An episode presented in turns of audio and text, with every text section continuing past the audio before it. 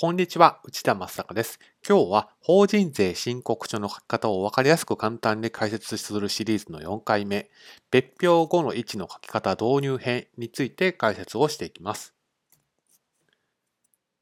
はい、まずは目次です。今回は5つの項目を解説をします。まず1つ目は別表4と別表後の位置のつながりのおさらいです。その上で2つ目以降で別表後の位置をもう少し詳しく紹介していきます。そして最後に他の別表や決算書と別表後の位置はどうつながっているのかについて紹介をします。それでは始めていきます。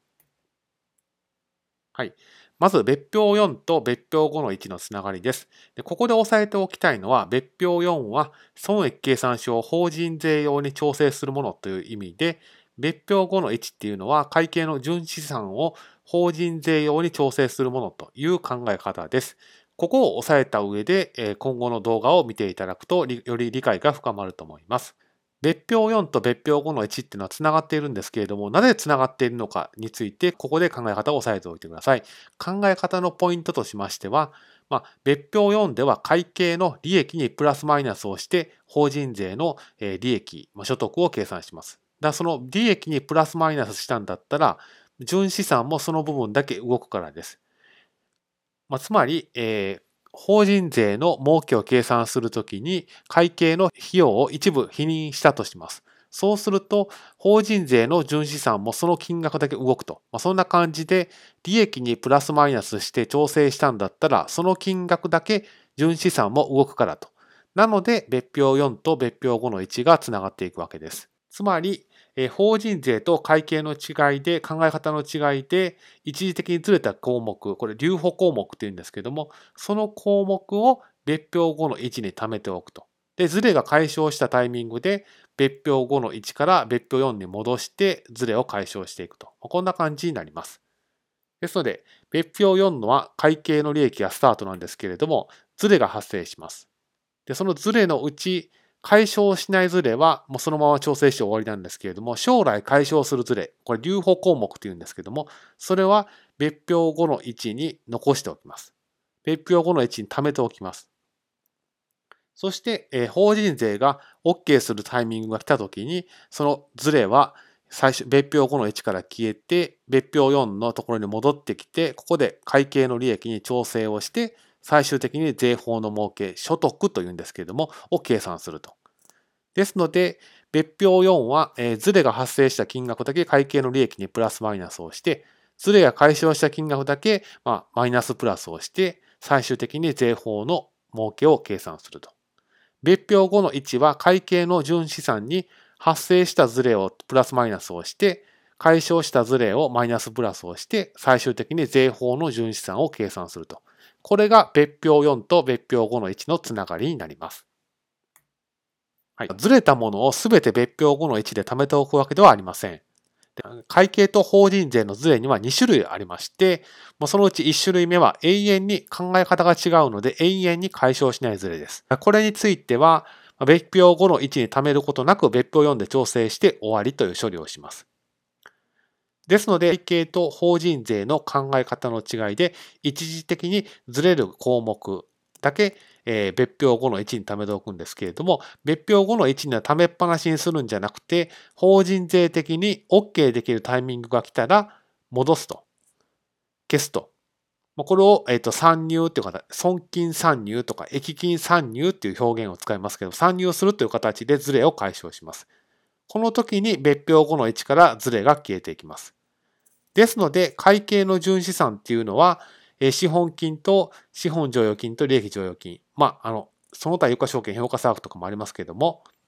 が会計の純資産ですけれども、税法の純資産は、え資本金、資本剰余金、利益剰余金に加えて、この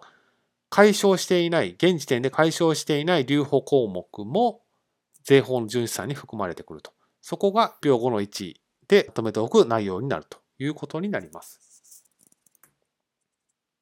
はい。ですので、会計の純資産から税法の純資産に調整するときに、いずれで解消するズレ、留保項目のみ別表後の1に貯めておくんだということを押さえておいてください。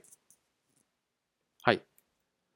では、まず別表後の1の全体像を見ていきます。でこの表、左の列から順に見ていきますと、左の列はその項目の内容ですけれども、その次、機種現在といった欄は、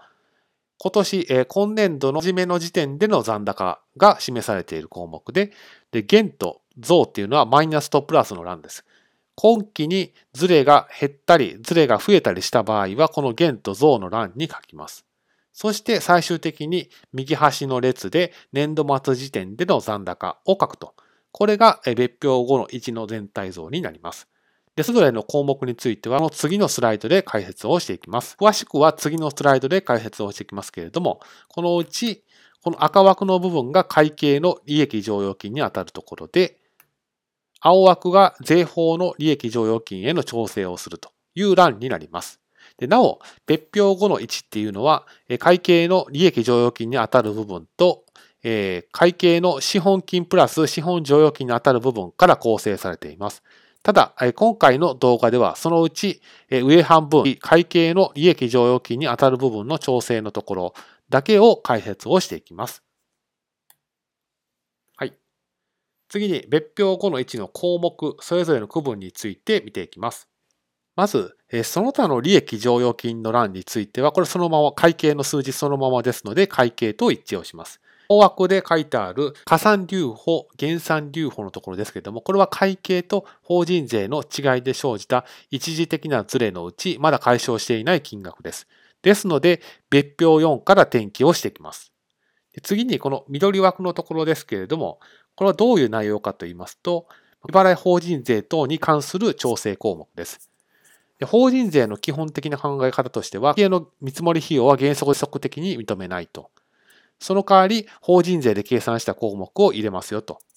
そんな感じでスタンスですので、納税充当金っていうのは会計の未払い法人税等にあたります。ですので、これは会計が計算したものというスタンスですので、えー、基本的には加算をして全部認めません。で、その上で、未納法人税等っていうのは、これは税法、法人税版の未払い法人税等ですので、まあ、会計の未払い法人税等を全部否認した上で、税法の未払い法人税等に調整をしているのが未納法人税等の欄です。なお、事業税は納付時点で法人税法上費用として認めてくれますので、この未納の欄には入ってきません。はい。では、他の別表とのつながりはどうなっているのかをこちらでまとめたものです。先ほど少し紹介しましたけれども、その他の利益剰余金と繰越損益金については、まあ、えっ、ー、と、会計の数字と、会計の数字と一緒ですので、会計の決算書からそのまま転記が可能です。で、青色の加算留保の減と増の部分については別表4から転記。で、緑枠のところについては、法人税法上の、まあ、えー、税金費用と、そんな数字がまとめられたのが別表5の2なんですけれども、この別表5の2のところから、この納税充当金であったり、未納法人税等の数字を持ってきます。以上です。今後もこの動画では難しい法人税を分かりやすく簡単に解説した動画を更新していく予定です。もしご関心がございましたら励みになりますので、ぜひチャンネル登録をしてみてください。ご清聴ありがとうございました。